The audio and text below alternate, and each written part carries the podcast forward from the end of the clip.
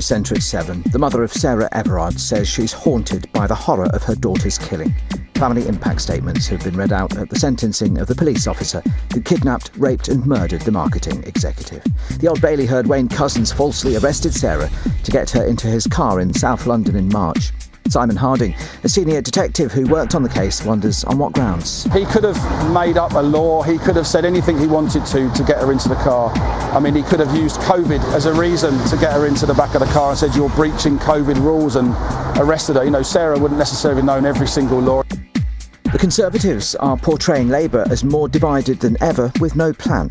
Sir Keir Starmer used his big conference speech to insist the party can win the next election, labelling Boris Johnson a trickster. The big rise in the cost of wholesale gas has forced the collapse of three more smaller suppliers. Enstroga, Igloo, and Symbio are the latest to fold. The government has mobilised a fleet of tankers to help ease the petrol crisis. Fuel suppliers say things are improving now at the pumps.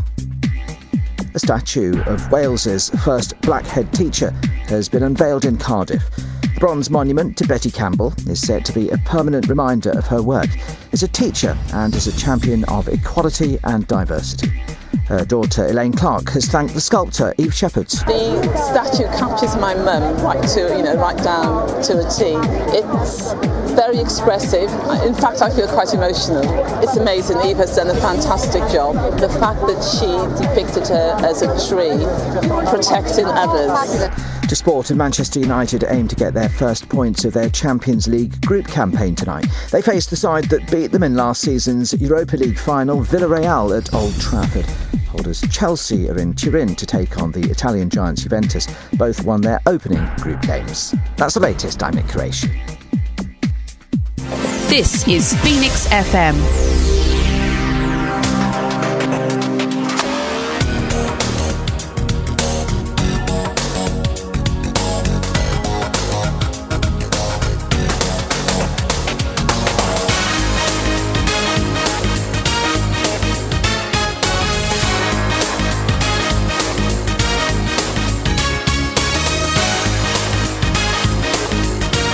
On 98 FM and online. This is Phoenix FM.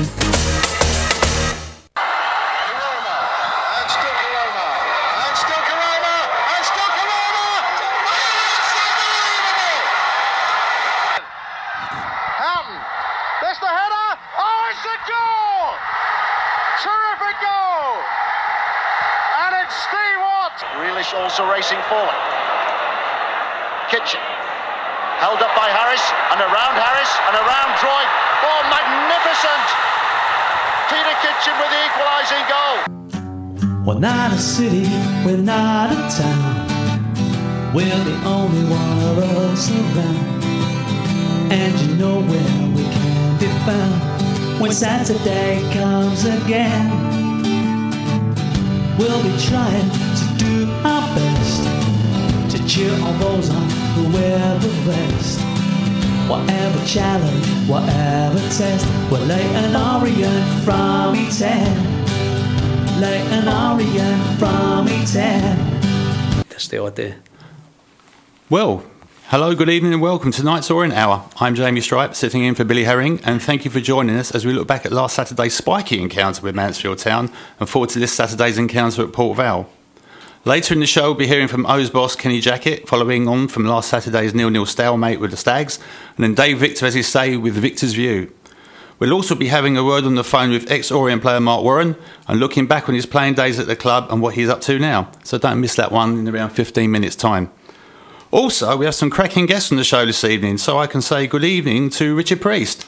Hi, Jamie. All right, sir? Yeah, good, thank you, mate. Good, good. And uh, Barry Galvin's in the house.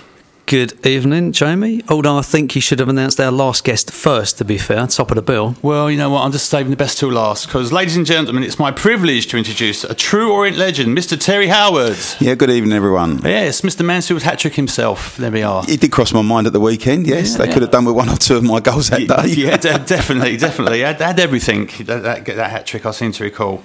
So uh, we'll be looking back at that Mansfield game in a moment, but first of all, over to Kenny Jackett's interview with Dave Victor from last Saturday.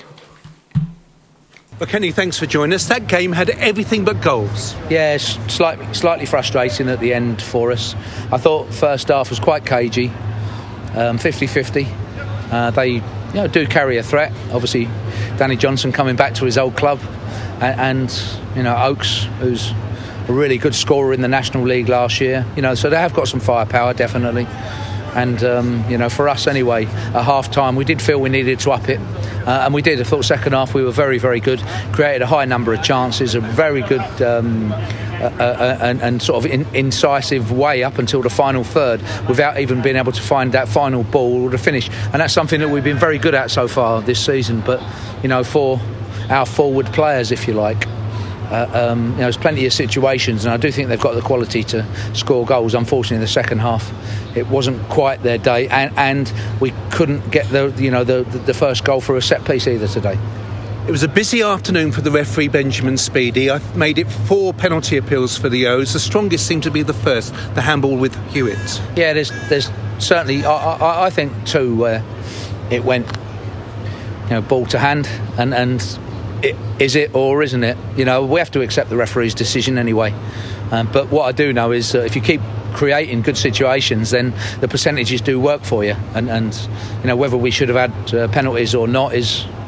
Is, is, is irrelevant now because he didn't give it. But you know, from my point of view, you have to keep getting into those situations, and things will work out for you definitely. And you know, we we did enough today without being able to find that final ball, that finish, but you know, we have the players to do that, and they have. You know, if you take Tom James for example, you know, forget about the forwards, but Tom's scored, you know, a key goal and and a high amount of assists. You know, he got himself into a great position, started the second half, and then repeatedly down the right hand side has been a good provider for us. And uh, if we keep doing that, we do know his quality is there. Uh, unfortunately, just couldn't quite select the right ball at the right time today. The substitutes almost had the impact you wanted as well, particularly Sotiriou denied by the woodwork. Yeah, and this is exactly the situation that you're putting him on for. And, you know, he's dipped to, to head it when he, he, he thought it was an easy volley. Uh, but, um, you know, he's very, very good in the box. You know, we, we, we all know that. And, and I, I, can tell the reaction of the crowd when he's around that there's perhaps a goal coming. So, you know, he's well rated here. And, and then, you know, my short time here so far. The, go- the goal against Bradford was a key one and a big one, and, and you know that chance he just he just couldn't quite put the right side of the post. But for forwards, if they do get chances and opportunities, then I do think goals follow, and, and there's, there's there's shots opportunities for all of our players today. Very quiet afternoon for Dan Johnson as we turn to Brisbane Road, and that was because of the defenders, and they defended so well. Yeah, we've got you know a decent number of clean sheets now in a run of games from probably Newport onwards, where you know it was our first game with three at the back. But um, you know we've been pretty solid and um, uh, uh, not given Lawrence a lot to do. You know, we're looking early games, Salford. You know, Lawrence was excellent uh, um, uh, Carlisle, maybe Harrogate, you know, but we have tightened up definitely def- def- defensively, and, and, that's been a, a, good part and a base to go off. But it is only a base, and then you want to be able to uh, build on that and go forward. You've already mentioned the contribution that Tom James has made this season. I make it that he can't play against uh, Port Vale, having picked up that yellow card late in the game. Yeah, that's his um, fifth booking, and, and, he'll be unavailable for one game, which, as you, as you say, is Port Vale. Have you got an idea of how you would replace it? There's, there are options there, aren't there? Yeah, there are options, and, and you know, you have to get round these things. Injuries, suspensions, they do happen, and you know, when it comes, we'll, you know, we'll be organised and we'll be ready definitely. Any injuries picked up today?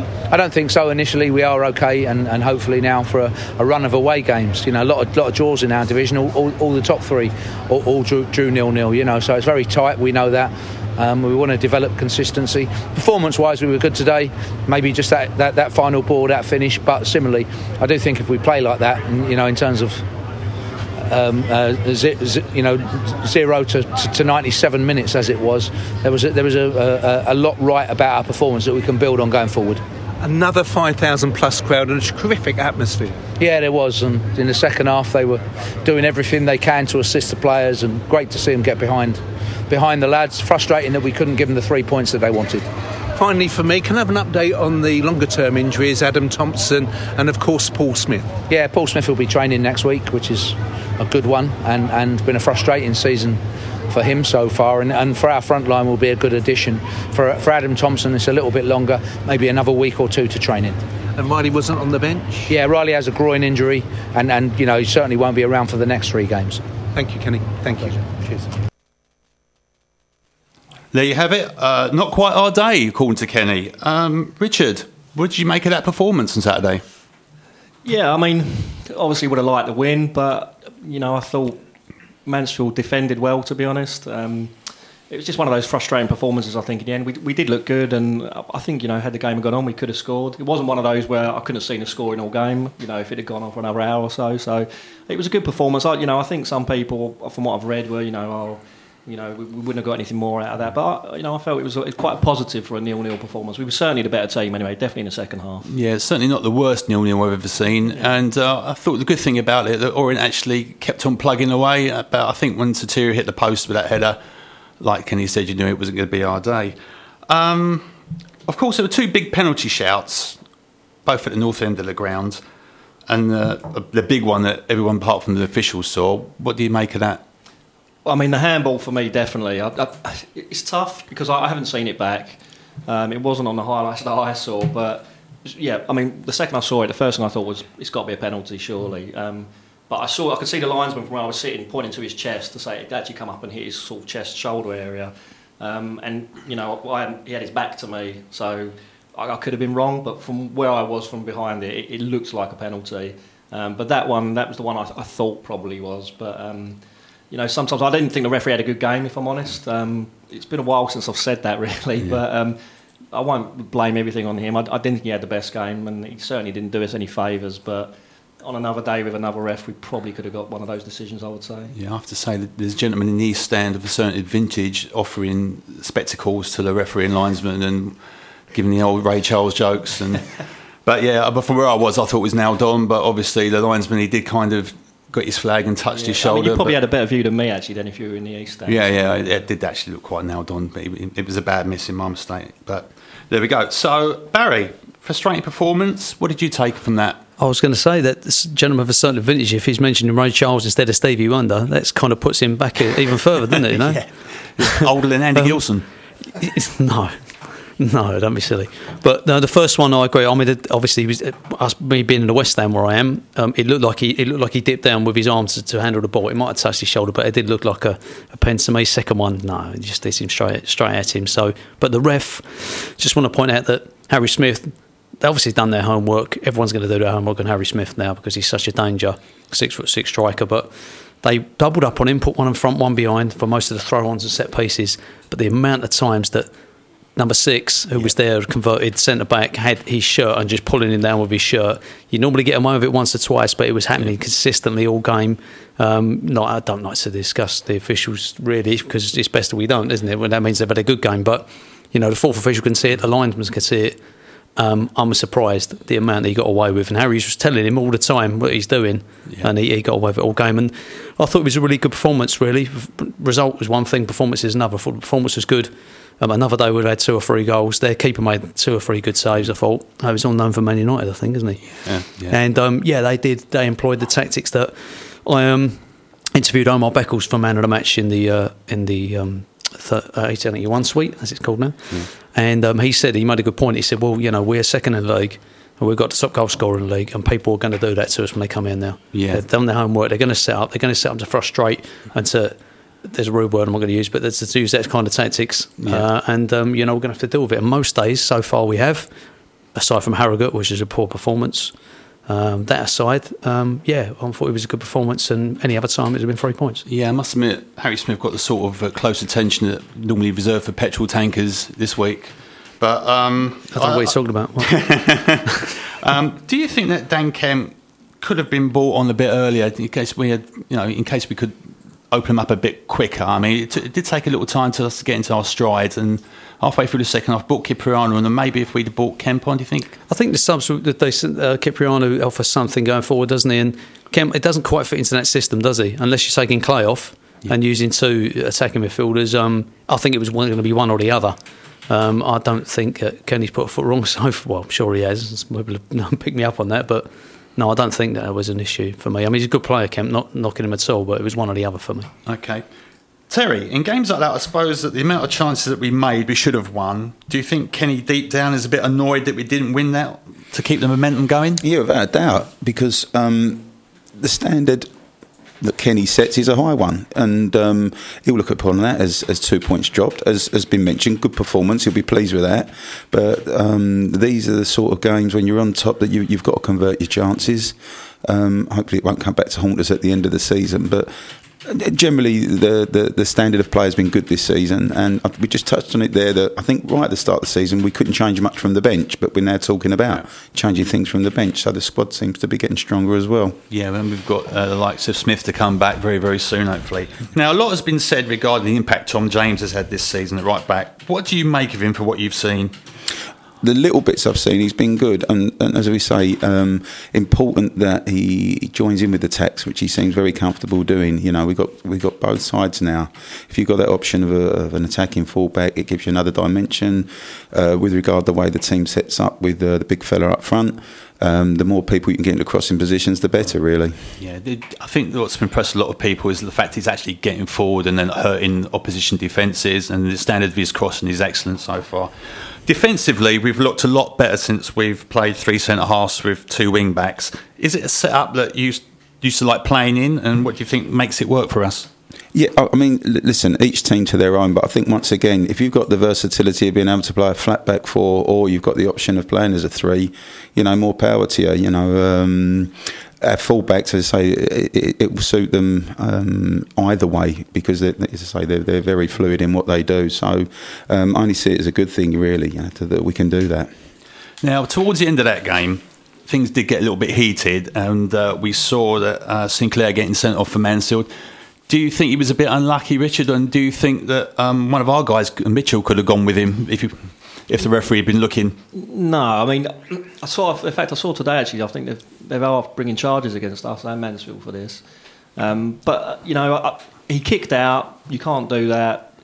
If someone's seen it, which obviously they did, it's, it's a red card. Mm. Uh, the Mitchell thing, I mean, the guy went down so easily. I, I, think he was probably his teammates were embarrassed for him, and, mm. and the player who got sent off, to be honest, he was where I sit next to the dugout. He was walking towards the dugout, and um, the, the assistant, assistant manager, Nigel Clough's assistant, literally, you know, I won't repeat what he said, but, you know, the guy was trying to argue his case and he, he just pointed down the thing, told him to get down there. So, you know, they, they knew it was a, a, a mistake from a, what I gather is a young player. Mm. Um, he'll learn from that, I suppose. And I, th- I think he'd been no subbed on as well, hadn't he? He yeah, was a sub. Yeah, yeah. He'd only been on the ten minutes. Yeah, exactly. Yeah. So I mean, short short appearance for him, but um, but yeah, I mean, it, for me, you know, there wasn't much in it. I was surprised to read that today that they, they have actually charged the clubs with it. Because I, you know, it seemed to be over in maybe it went on longer than I thought saying that, but you know, it seemed to be over in a few minutes. I didn't think there was much in it at all, really. Just the red, and that was it. Okay, Barry, as you know, we're nine games into the season now. Has our start surprised you, or is it what you expected at the beginning of the season? Excuse me. Um, I thought that um, we obviously vying for the playoffs. We're looking for one and a half points, aren't we? Mm-hmm. Uh, trying to be technical, so we're ahead of where I expected us to be. Mm-hmm. Um, you know, um, I did believe that we could be top seven this season. Uh, so to be second is, is a pleasant bonus. But having watched us play and what we've got as a manager and what we, the squad we've got, I'm starting to become quietly confident that we're looking at. We, sorry, looking at we could be achieving top three um, rather than top seven, and uh, anything less than that would be a disappointment. I mean, top seven, you know. Mm-hmm. So um, yeah, I'm, I'm, I'm pleased with the start. And not only that, I'm pleased with the. The I said I think I said this before. I'm not sure if it was on the show, but it feels like a new start this season. Um, and and since uh, we lost Justin, it's kind of been two years of um, of mourning, and we'll, we'll, obviously never be. You're going to Justin Edinburgh stand, and quite rightly so. He's a legend at Orient, and but since then we haven't reset from that period, and, and to this season, it feels like there's a, a new a new start, if you like, with, with Kenny Jackett, Joe Gunn, who's a lovely guy by the way, he's a terrific guy, is, um, and the new the new squad, the new team, and they all seem to be on board, which is great. And we talk about getting the right players, but also the right characters, as Terry will know, mm-hmm. and everybody seems to be on board. Even with the likes of Omar Beckles has come home, you know, he's come back where he comes from. He, he mentioned that on Saturday, so it's great to be home, mm-hmm. and we're getting that feeling and don't want to get carried away. We're yeah. getting a feeling in the squad that we did when, dare I say, 13, 14, where everyone's pulling, everyone's on the same, you know, hymn sheet, and um, yeah, it's pretty good. Um, yeah, happy. What do you think Kenny has brought to the team that maybe Ross struggled to last season? Well, Experience is the obvious word, um, and contacts. Um, and I do think it helps that he don't know any, he didn't know anybody. I mean, he's brought players in, but he doesn't he doesn't have that thing in the club where he was part of the. the you know, the, the, the I said it before when, when Ross took over from Justin, he went but from being mum to being dad, didn't he? It's, it's a tricky transition, and I think Kenny clean sheet, doesn't know anyone. This is how I do things. This is what you're going to do if you want to play for me, and and so far so good. Mm-hmm. Terry, have you been impressed with what you've seen so far? Yeah, I, I, it's going back to what just saying about expectation. I think that's changed. Um, I think at the start of the season, I personally was looking, thinking, yeah, we could nick, nick a playoff place. And like um, Barry just said, I think now, you know, I know it's early days, but there we dream. You know, it's. Um, I, I look around the teams, the bits I've seen of other teams, and there's nothing to be scared of there at the moment. You know, you look at it and there's not, not a whole amount of big clubs or so-called bigger clubs in the division, or it would certainly be one of the biggest bigger sides in the division. And um, Kenny Jackett's massive for us. You know, um, just going back to what you say about management, I think with with Ross, I don't think everyone quite believed in, in what he was trying to do. Mm-hmm. I think everyone actually is, is, is, pulling with Kenny. They believe in him, you know, which is a big thing. Who've been the standout performers for you? Oh, well, the, the, obvious one you go to is Smith up front because because he, he makes a he, he, he, he you just said it earlier on. Um, teams are actually making provisions for him.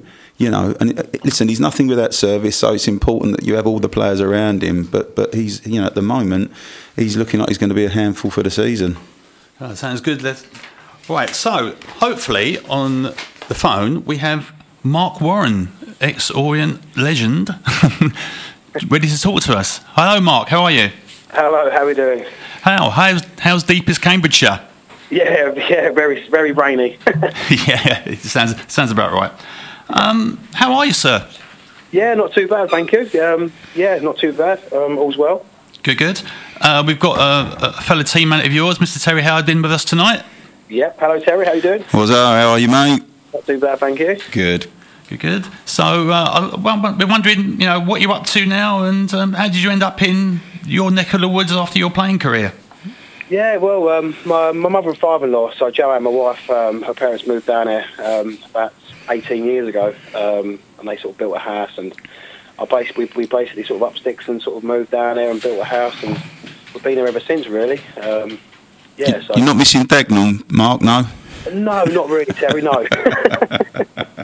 Uh, it, it, it, was a very, uh, very quiet life. Uh, it, it, took me a while to adapt to life up here, but uh, yeah, certainly for the better. So, um, what, what, have you been doing with yourself nowadays? Uh, so, so basically, I'm a, I'm a self-employed builder, stroke landscaper. Um, so I, I, work for myself. Um, I also sort of do, well, I, I did do some uh, some managerial in the semi-pro game for my, my son's team. Um, so yeah, so I'm still sort of in the football sort of industry, but not not at a high level, but it's you know it's a good level. Yeah, because you was at uh, March Town United, which is uh, where my mum and dad used to live. Funny enough, yeah, that's correct. Yeah, yeah. So I've just recently sort of left there. Mm-hmm. Uh, yeah, I was there for a couple of seasons. Um, my lad uh, Brody plays plays still plays for Marchtown. Mm-hmm. Um, yeah, fantastic little club, and you know they're sort of a step five team in the semi-pro game. Um, yeah, no. Are you hoping to get back into coaching at some stage? No, I think I'm going to take a little break from it. To be fair, because I've been sort of coaching um, sort of youth team football uh, since my lad was sort of under sevens really, and I've sort of gone through the youth team sort of role and, and went up to sort of the men's the adults football, and uh, now I think it's now he's sort of at an age now where it's quite not, quite nice to go and watch him and enjoy him really, and take a back seat and take the manager's hat off and have a dad's hat on. Yeah, definitely, definitely. Now. We're looking back at your O's career this evening, so let's start with how you came to be at the O's and what year was that? Yeah, well, I think I, I think I, I think I was there when I was about 13, 14. I think Jimmy Allibone got me down there, and, and Bernie Dixon. Um, and uh, I signed schoolboy films at 15. Um, it happened really fast, really, and, and, then from then I sort of went on to the youth team at like, uh, you know, signed a YTS there at Leyton Orient, and yeah, and you know, I done my first year YTS at Leyton Orient, and then my second year, and you know, I found myself being being pro. So it happened it happened really quick. Yeah, so was John Gorman your coach when you first got there? Yeah, he was John Gorman and, and Geoff Pike as well. So Geoff Pike was a my youth team manager for a little bit. But um, again, I sort of done my first year, and it's quite, it was quite, you know, ironic really. But uh, you know, as I, I remember sort of leaving the ground um, after the season finished, and Peter Eustace was there, and he sort of come out and said to me, you know, look after over the summer, you got a nice surprise when you come back. And I didn't think nothing of it. I was walking to the train station, and uh, you know, I go back and you know, I've got pro forms in front of me at 17. So yeah, it happened really fast. Yeah, so what what other players that we probably know were in your youth youth setup? You know, was in the youth team at the time. Uh, so you had uh, Brett Patience, um, you had Barry Lakin, uh, Steve Yockeye, uh, Mickey Tomlinson. Um, you know, some great some great players. Bradley Gamble, uh, Lee Fowler. Uh, you know, some really good players. George Rolls in goal. Um, really, really strong youth team. And, and when you came back that summer, and uh, you, you know, it was in Peter Eustace's like uh, mind for a you know a place in the squad. Yeah. You know, what, what was it like? You know, what was it like playing under Peter?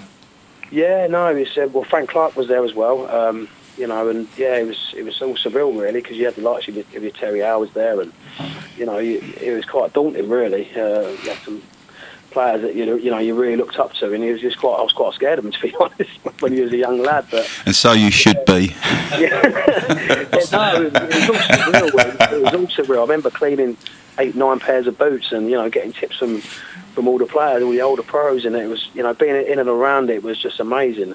And but uh, found myself quickly sort of settling in, and with, you know, with the older lot sort of pulling the reins on me because. You know, I was a bit lively, and uh, yeah, no, I sort of fitted in really well, really. Can, can you remember your debut? Yeah, I think didn't certain Mr. Howell get a hat trick? Was that your debut? I think I'm not sure if it was. Well, I, I remember the hat trick. I remember that well. Was that what, what year was that, Terry? Was that About 92, was it? Did we say? Yeah, 92, I yeah. it was. Yeah, I think it was. I think we played Mansfield, and I think you got three. Yeah, I'm I seem to, pretty yeah, I recall it. Yeah, uh, my memory's not brilliant at the moment, but yeah, I, I certainly remember that day because yeah, fantastic day. You should have got man of the match, I think. um, Yeah, well, Terry got that one. yeah, yeah, he just about scraped the vote in the supporters club, I should think. Actually, on that, Jamie, Kenny Achampong was actually really, really uh, disappointed he didn't get it that day. And to be fair to him, I think he did set up three of the goals, but um, you know, Peter Eustace did say, well, someone did get a trick again. So. Um, was it hard to break into that side of the early 90s? And did you think that you wouldn't get your chance? Uh, yeah, I mean, again, you know, I was, I was, I was a right back at the time, and uh, I remember you team. I was playing sort of, I was playing up front with uh, with Dave Thompson. You know, I think we played in the South East Counties League, and I think between us we got like 70 goals between us. I'm pretty certain. Um, and then I sort of found myself playing right back, and you know, when you got the, the players that you know, and I broke into that team, it's some again some great players. Um, you know, Orient legends in my eyes, definitely. And uh, yeah, it was, it was all surreal, really. I think I played about 16, 17 games, and then obviously Frank Clark went on to, to Forest and, and took me with him. And uh, how, how did that kind of work out? Uh, well, again, you know, it was yeah, it was uh, not not brilliant to be honest, but uh, yeah, I think I went down there and, and, and signed and done my deal. And I remember rightly, I think I was at Lilleshall at the time because I had a call up for the under 18s for England, and uh, I had the phone because I went down there. Them days, you can sign, you can sign, and then have your medical after. Obviously, now it's the other way round. And I remember getting a phone call, Frank saying, "Mark, you know, you, you know, we can't sign you." I was like, "What? Why is that?" You know. And um, he said, "Well, you, you've had an X-ray and it's come up on your back that you've, you know, got a prolapse slip disc, and unfortunately, we're gonna you're gonna have to go back to Orient. You know, I'll keep, you know, keep my eye out for you, and and we'll go from there." But yeah, I, I do remember actually doing my back. I think we played Bolton away, and I remember um, Danny Carter. I, I remember playing the first half. I was marking little David Lee, little left winger. Absolutely rapid, and I had him in my pocket. I, was- you know, I, I had him all game, and then I went up for a header, and I went over my back, and I felt it. And I said to Danny at half time, I said, I can't move my back, and he was like, "Shut up!" I said, "Just get on with it."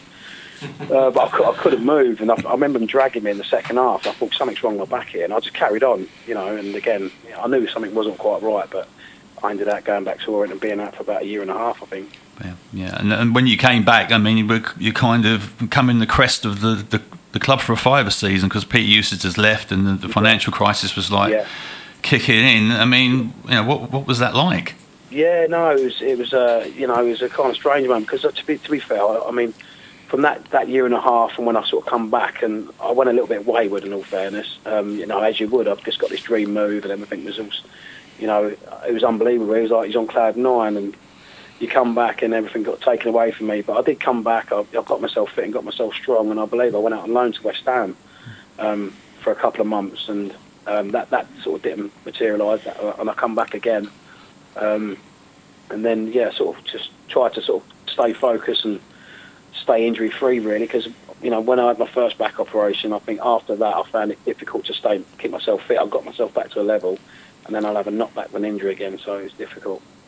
Well, you got more games and played as an emergency striker and, and scored that hatch versus Peterborough. Talk Yeah. us through it if you can remember it. Uh, that's probably one of the most, well, most apart from obviously my debut with, with, with the legend Uteri Howe scoring that hat trick, but himself. But yeah, that was 1995. I'll never forget that day. It was a yeah amazing day. Um, you know, I think a lot of people didn't realise I actually played up front as well because I could score goals, but I was a makeshift forward that that that, that, that season. But yeah, no, that was a great day, fantastic. Not just for me, but for my family as well, for my for my mum and dad and everyone involved for me as well. Yeah, because I actually uh, rewatched that on YouTube today, and uh, the first one was uh, a little lob over the keeper after beating the offside trap, after being put through by Terry Howard.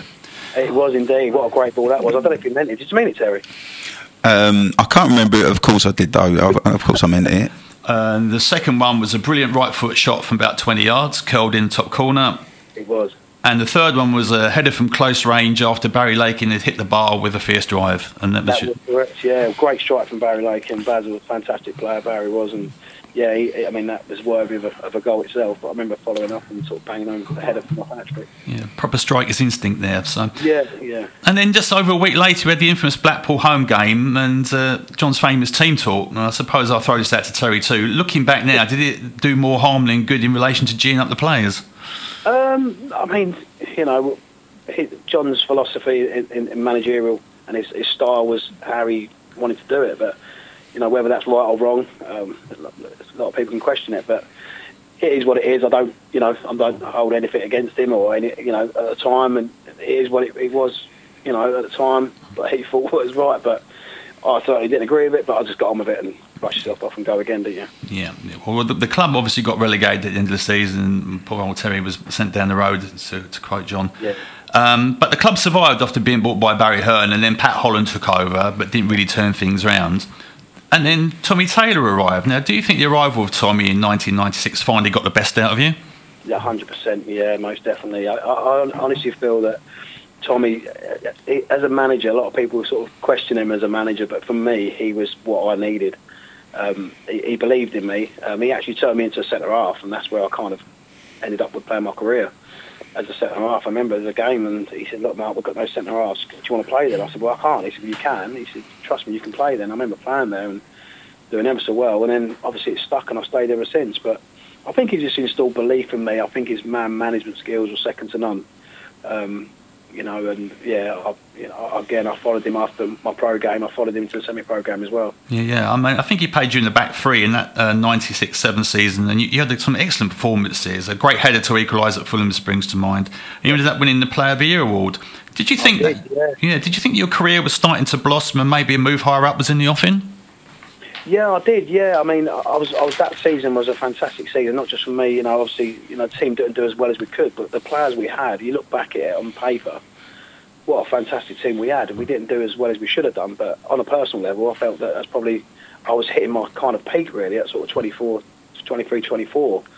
Um, yeah, and I know obviously you know the Notts County move come off you know not long after that, but yeah, it was definitely the most enjoyable time I was playing my football. Yeah. Yeah, I mean, the following season, Taylor signed Dean Smith, Simon Clark, and Stuart Hicks. So, what was it like playing alongside those characters? Yeah, I mean they were big characters. They, you know, they were massive characters. Smudger, you know, a fantastic player, and obviously, you know, gone on to do great things now. But yeah, it's three leaders, and I think you know, with myself, I think it was that it was that time to move on at the time. Yes, so, um, so plenty of competition for places, obviously, but you ended up on loan at Oxford, then that permanent transfer to Notts County. Tell us Yeah. how that came about and how you felt about leaving. Yeah, it was- oh, crazy, really. I mean, I, I remember, uh, yeah, so I went on loan to, to Oxford um, with Malcolm Shotton as manager, I believe. And I think like, Dean Windass was there, and I went there for a, m- a month, done really well, and, and you know, I, again, I was, you know, this is coming back off of, of me, you know, moved to Forest, falling through. Um, and you know, I'd done a deal with Malcolm Shotton, literally done it in a in a Portakabin because I was building their new stadium at the time and uh, we we done a deal, and uh, I think the Leyton agreed, uh, a fee and, and whatnot. And you know, I remember driving back after a game. We played Portsmouth away, and uh, rung the wife and I said, look, you know, we, we're going to Oxford. You know, the deal's done. And and, the, and two days later, the club went into administration, so that fell through. so. You know, again, it was another knockback for me. So uh, again, I sort of went back to Orient, got my head down, and then obviously, you know, Big Sam, Sam Allardyce come in and, and took me down to Notts County. And it felt a little bit twinge of sadness leaving the O's, or was it the right time? Oh no, I think it was the right time for me to, to move on. But obviously, Leyton Orient's a massive part of my life, not just my life. I think my family's life as well. Being a local boy, um, being there since you know 13 and you know till to 24. You know, again, it still holds a special place in my heart. To be honest, I'll, I'll, I'll follow him now. I always will. Uh, yeah, great memories down there. Fantastic club. Superb. Now, so you stayed at County till two, uh, 2002, then you came back to Yeah. Essex with Southend and Colchester. Was it then that you started to find the pro game becoming a bit too demanding?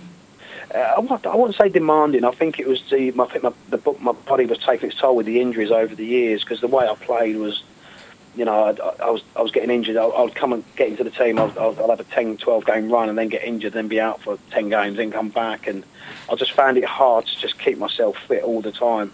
You know, once I was fully fit, I was you know I was confident that I can play at a, a decent level. Um, I just think it took its toll in the end, and you know that's you know I, that's when I decided to sort of come out of the pro game. But um, it was quite strange. It was bizarre. Obviously, you know Kenny Jackett's there now, but uh, when I left Southend, he rung me and said, "Mark, do you want to come to Swansea?" He was at Swansea at the time, and that's one of my probably my biggest regrets that I didn't play under Kenny Jackett.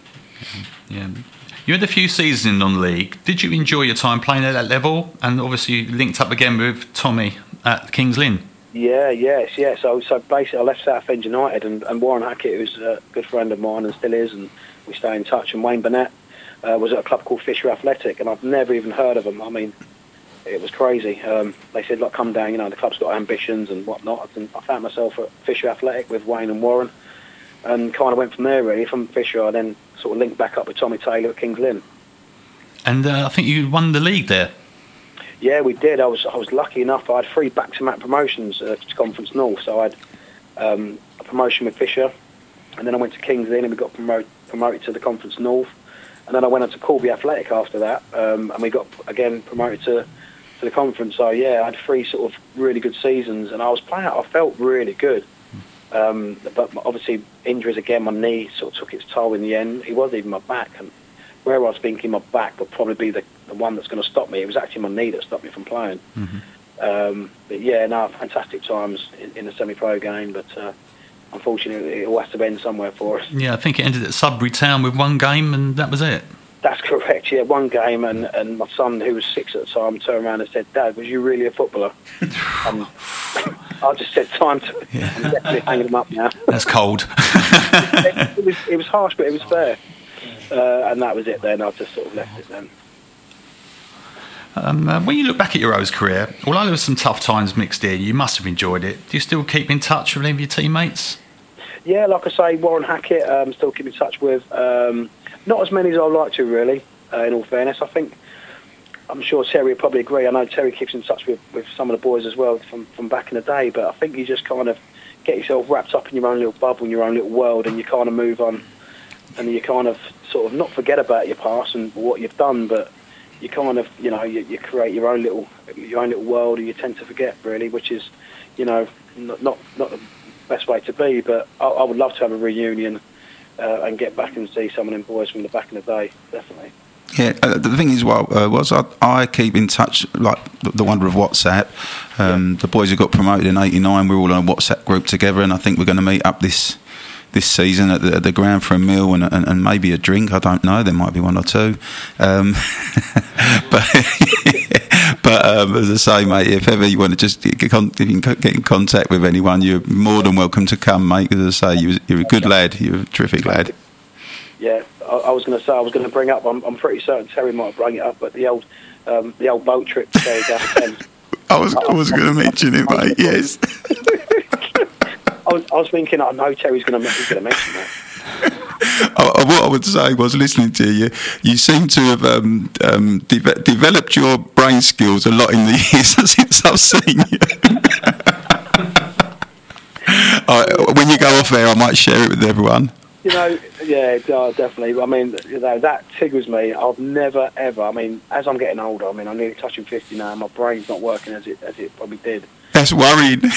yeah, exactly. But, but you know, that will stick with me for well, forever and ever Yeah. till I go. But I mean, that was one of the yeah the dumbest moments of my life. I think. Terry, Terry, no. yes. Well, Mike, it's been great catching up with you, and let's hope we get to see you back at the club one day. You'll always be welcomed in the supporters club for a, a, a cheeky half, as they say. Most definitely. And again, I'll, I'm following the O's and having a great home form. And, I'm, and with Kenny Jackett, as I said, he's a great manager, and I think destined to get, get promoted this season. Definitely. Wonderful. Let, let's hope so. And if we do, make sure you're down here and we can have a celebratory beer with you. I will do. And thanks all, and uh, hope everyone's well. And take care all. Thanks, mate. See you soon. Take care, Wazza. Okay, guys. Well, there you go. Mark Warren phoning in from deepest Cambridgeshire, and uh, that, was, that was good value for 20 odd minutes there now. So I think we're going to move on now to um, Dave Victor's view, and it's all it's queued up any second now. Saturday's match was about what could and should have been. There is no doubt that there should have been at least one penalty. There could have been more.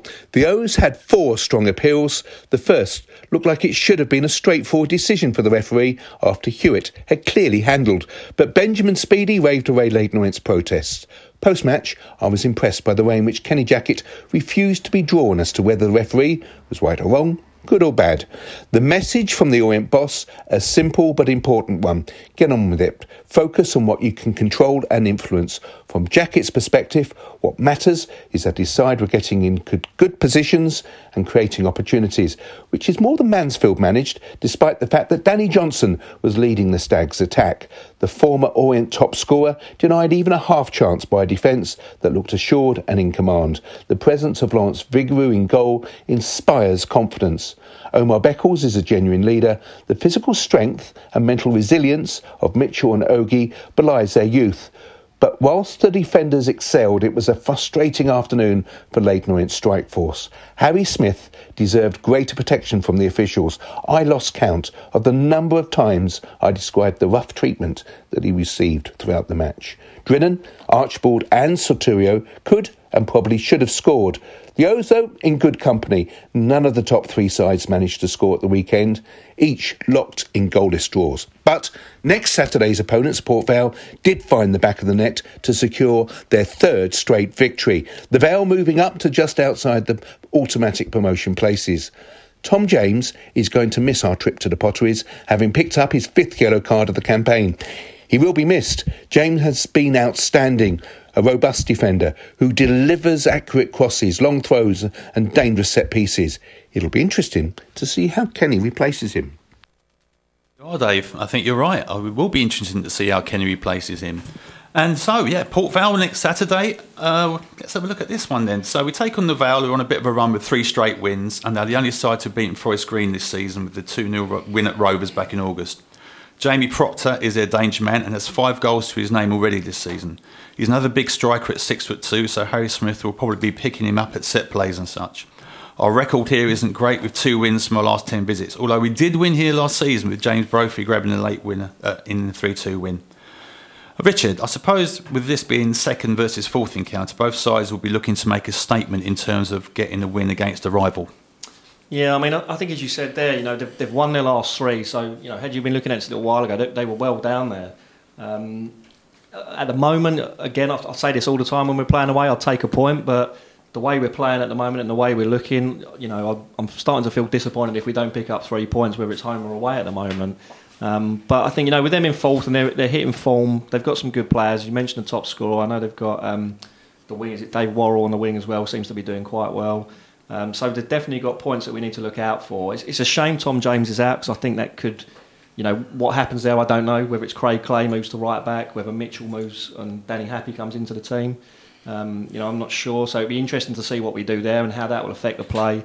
Um, but I'm, I'm saying, like at the moment, I'm, I'm feeling fairly confident going into most games. So, um, you know, at the moment, I'd say, i you know, nil nil draw probably it'll be now on the back of that. But but yeah, I mean, you know, I, I think we, we're certainly good enough to get a, a good result there. I'd say.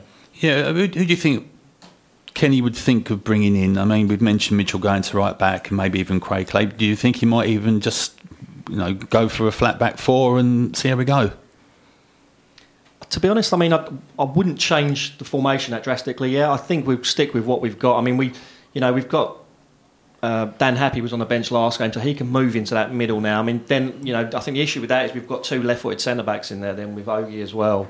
Um, so, but Mitchell, I think, I mean, on, on that flat back three, Mitchell's almost playing a kind of a right back position anyway. He's not pushing forward, so you know, Terry will be able to tell you more than me. But you know, it's how different is that role, the attacking part of it. Can can Mitchell do that to his game? As he can he put those crosses in and those set pieces like Tom James does? Maybe not, but. I don't think we'll change it. Um, I'd, I'd, keep with a, a, winning formula, if you like. So I think, you know, maybe we will move Mitchell out there. I mean, if, it could be Craig Clay because he did that, I think, in a pre-season games as well yeah, against Spurs. Yeah. yeah, I mean, to be honest with you, I, I like Craig Clay in the middle, and although I do like him anywhere on the pitch, I think he's a great player. He's got a really good engine, as they say. But you know, for me, I'd rather see him in the middle. But again, I wouldn't be surprised if it is Clay that moves back there and Kyprianou just comes in. Maybe um, that would kind of make sense as well, and, and, seem like a Kenny Jackett move. I think. Yeah, I was going to say to Terry, do, do you think you might see Kyprianou being brought back, or even Dan Kemp might get a start? Yeah, I mean, it all depends uh, the mentality that Kenny approaches it with. It. As I say, I don't think he'll want to change the system. Tough game away from home as uh, Richard just said, stick with kind of what we've been doing. Um, I don't know. I've not seen Mitchell play as a fullback, so I don't know if he's if he's sort of a defensive. It'll be a defensive one, or you know. But I think he'll set us up to be solid. Um, Kyprianou could come in and do a, a, good job there. Retains the ball well. He's a nice footballer. So I, mean, I think we might. Kenny might be a little bit conservative, uh, certainly to start the game on Saturday, and he won't want to disrupt too much. Yeah, I mean, I, I, should think that Vale Park wasn't on your list of favourite places to play back in the day. Mm. Well, what do you think we'll need to do to get a decent result there? Well, we, I think you know sometimes you have to um, play the long game, not not in terms of the, hitting the ball long, but play the long game where you you, you know the longer the game goes nil nil, it's, it's a better result for us up there than them a draw. Um, I, never won at Vale Park. It, it was it was always um, a very very difficult place to go. I think they just had they've still got one of the biggest pitches, yeah. uh, and, and God, I, I, run most of the yards on that pitch chasing the ball. I mean, back back when we were playing uh, when they were under John Rudge, always had a very good side. Uh, Port Vale, you know, they was up there with the Stokes and the West Broms each season, and um, as I say, it's a very tough place to go to. Yeah, well, would you think that game could be won or lost? Well. Uh, it, will be interesting looking at the game. It'll be interesting to see how they set up because, as I say, teams are making provisions for for, for Orient, which is a which is a, you know a feather in our cap that teams are looking at that. So um, I'm not too sure where it'll be won and lost, but I'll be interested to see what their mentality is going into the game. Whether they're looking and thinking, well, you know, let's keep it tight and whatever. I don't think they'll want to come out too much at us uh, because you know we have we have got some tools there that, that can undo them. Mm, yeah. Do you think, Richard, that we might actually, you know, take take the game to them a little bit more with like uh, Kemp being slipped in, maybe. Kemp. Yeah. I, I mean, I, I, like Dan Kemp. I'm a big fan, but I just at this moment in time, he's just not fitting into the system that Kenny. Since Kenny's changed the system after the mm. Harrogate game, he's, he's just not fitting into it. Mm. Um, I mean, I like you mentioned earlier. Actually, I thought possibly he could have come on on Saturday. Um, but we just weren't going for that. I could see we just he just wasn't going to sort of bring that change in. Um, I, I, don't think again. I'll, I'll, be surprised if Kemp does start. Um, I'd like to see it, but you know that would probably mean changing the system, which I, I think you know we would be we shouldn't do at the moment. Um, but uh, quite possibly, if things aren't you know moving on, Kemp's the sort of player I think that he can bring in to, to maybe make that difference with sort of 15, 20 minutes to play. Maybe he's a nice option to have there, you know, because exactly, he will yeah. bring something different if, if needed be. Yeah, yeah. I mean, Terry. I mean, shifting to a three-four-three has definitely kick-started our campaign because I think it suits our players more. Who do you think really works the best in that? Is it, is it Beckles or is is it even Shadrach? I mean, um, I, I, in all honesty, uh, Jamie, I've not seen I've not seen enough of the games this season to really answer that. Uh, like, and be confident about it. Um, I, I, think, as you say, that you, you sometimes you have to a manager might have to change what he likes to do to suit the players he's got, and he's done that. You know, as I say, it, it, seems to be suiting our system. The players seem very comfortable within that. So, but, but in all honesty, you know, it's, it's difficult to know between Shadrach and Beckles who it would suit better. Yeah, I, I, think what's impressed a lot of people this year is our actually phys- our physicality of the team. I think it's been ramped up more than a notch, and I think that's why we're competing at a higher level this year. Yeah, I mean, it's a good spine we've got as well. I mean, in my opinion, we've got the best keeper in the division. Uh, Beckles in the middle, then Pratley and Smith up front. I mean, that, that's a great spine to have in the team for, for the level we're at. Um, and throwing, you know, Theo Archibald on the left, who, you know, Lincoln must have a great team to be able to let him go out because you know he's he's as good as a left player. I mean, I, I thought we'd struggle to replace Brophy, but dare I say it, and I was a big Brophy fan. That he's probably a step up from Brophy, and, and Brophy, ironically, is in League One and he's now in League Two. But you know, Paul Smith to come back again. I say I've said this before. I haven't I've, I haven't seen him yet this season. I saw him in pre-season, and he was he was really good. I thought. So I'm looking forward, and apparently he's back in training now. So I'm looking forward to him coming back. Um, and um, you know, we know how good Adam Thompson was last year. Um, you know, we, we're really now with Shadrach coming through because whether he's come through a lot quicker than Kenny Jackett thought because we got Mitchell in, but at the moment I'd have Shadrach starting over Dan Happe, and I- I've always liked Dan Happe, but he, you know, in the last year or so, I'll be honest, his, his game hasn't quite been as good as it was. Um, so you know, we're starting to get these options back now. We're starting to have a very strong squad.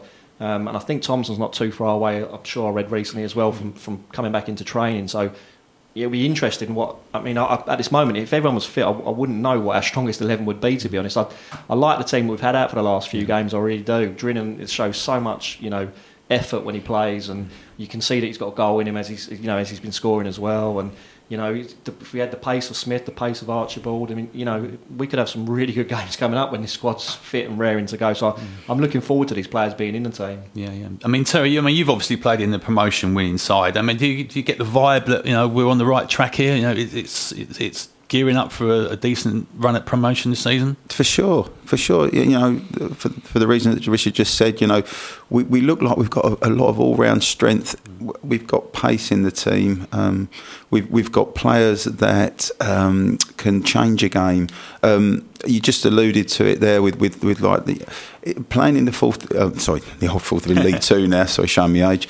Um, you, although much more football is played than back in my day, you still have to have that ability to, t- you know, say to have the, the, the, the, strength to have days where you're not playing great, but say, you know, what we're going to be hard to beat today. And it seems like that's developing, you know, um, which can only be a, a good thing. And, and just going back to, uh, you know, with Dan Happe, I, I- I think with the other boys now that, that they've just got that little bit more.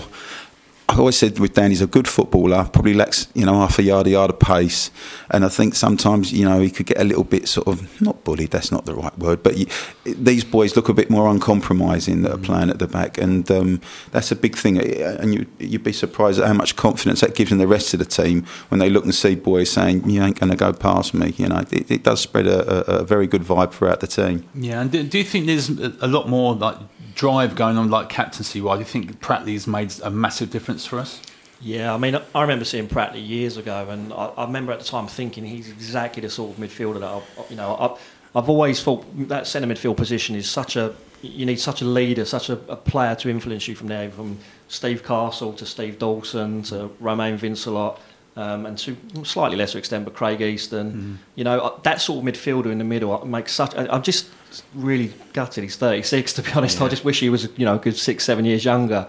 Um, but you know, at at that age, he was playing a lot higher than we are now, and you know, I, I just I'd love to get someone else in there as well because I do feel that the only position we're slightly light on is probably his centre mid because if if Pratley's injured.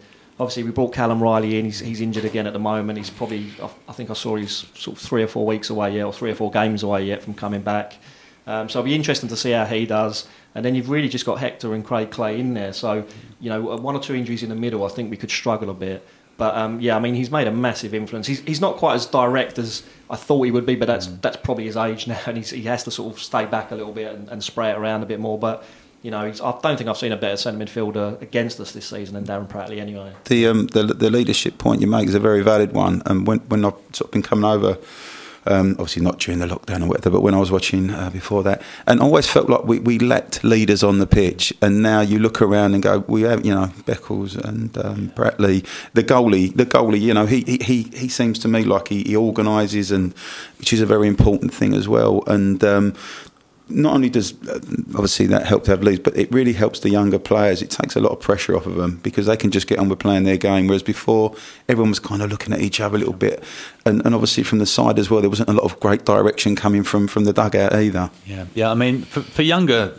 listeners, I should think Terry that didn't see Steve Castle in his pomp. Could you just like you know, just just for my not for my benefit because I was lucky enough to see it, but just just run through his qualities and what he brought to Leo's. Well, Steve, Steve was um, he epitomised everything that a captain should be. You know, he led by example. You know, he, he'd run through the proverbial brick wall for you. You know, he was vocal on the pitch, he was demonstrative on the pitch, and he scored goals. You know, for fun. His, his record is phenomenal as a goal scoring midfielder. And you know, Steve would be. I mean, Steve was a good footballer, but he wasn't a player that would, would go past players or you know that wasn't his game. But driving into the box and, and like a he was like a lower division uh, Brian Robson of that time. You know, that's the you know very two peas in a pod. You know, and um, I can't speak highly of uh, what player he was for the club. Yeah, decent left foot. I think you're fine. Terrific, le- yeah, terrific left foot. You know, didn't have, didn't have much of a right one, but he didn't, he didn't need that with that left peg. He, he stood in it more often than not, I should think. Yeah. So, gentlemen, uh, what do you think? We're looking, we're doing to wind the sharp in a couple of minutes. We're looking for predictions for Saturday. I'll go for two one or um, two one. Yeah, okay. I think so. Yeah. So Scorers. I'm going into uh, Harry Smith in, and I'm, I'm confident going into most games at the moment. I'll say like even if we draw, normally I'd be happy with that away, but it seems to give me the ump if we draw away at the moment as well. So, you know, I'll, I'll go for a two-one win. Nice. I like your confidence, Terry. Well, I'll be a bit boring then, and I'll sit on the fence and say oh, I would take a draw. I understand fully what Richard's saying, but um, draw not the end of the world at the weekend. Yeah, I was going to say it's one of those places that we don't really get many wins or many goals. So I'll you know I'll I'll, I'll go for a one-one, a hard a hard fought one-one draw there at Vale Park. Well, I'm looking at the clock and it says five-two, so maybe it's time to get Barry's um, extended remix on. Um, it just leaves me to say thanks for tuning in. Uh, can I say a huge thanks to Nick for guiding me through the studio? Of course, thank you to our guest Mark Warren for phoning in, Richard Priest, Barry Galvin, and of course the legendary Mr. Terry Howard. Good night and up the O's. We're not a city, we're not a town. We're the only one of us around. And you know where we can be found when Saturday comes again. We'll be trying to do our best to cheer on those on who wear the vest. Whatever challenge, whatever test, we'll lay an Orient from E10 like an Orient from E10. This is our club and we are proud. So sing it up and sing it loud. We were formed in 1881. Clapton Orient and so begun. The old story and on it runs. We're like an Orient from E10. Whatever challenge has come our way, the Orient faithful are here to stay. We will live to fight another day. We're like an Orient from E10. Leyton Orient from E10. This is our club and we are proud. So sing it up and sing it loud. We're not a city, we're not a town. We're the only one of us around. So you know where we can be found when Saturday comes again.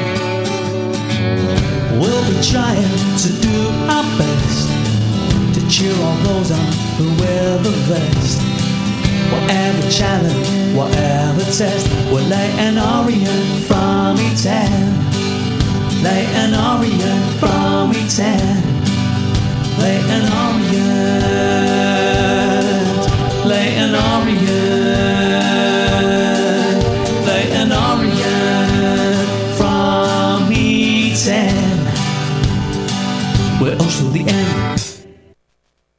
This is Phoenix 98 FM.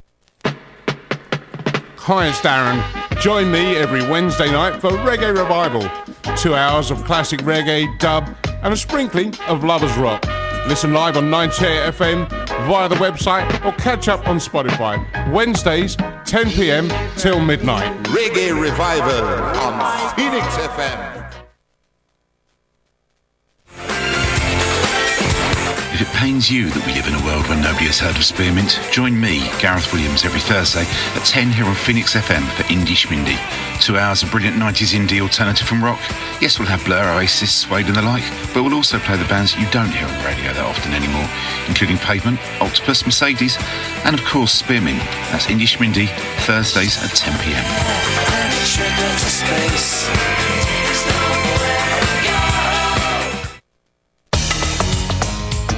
Community radio for Brentwood and Billericay.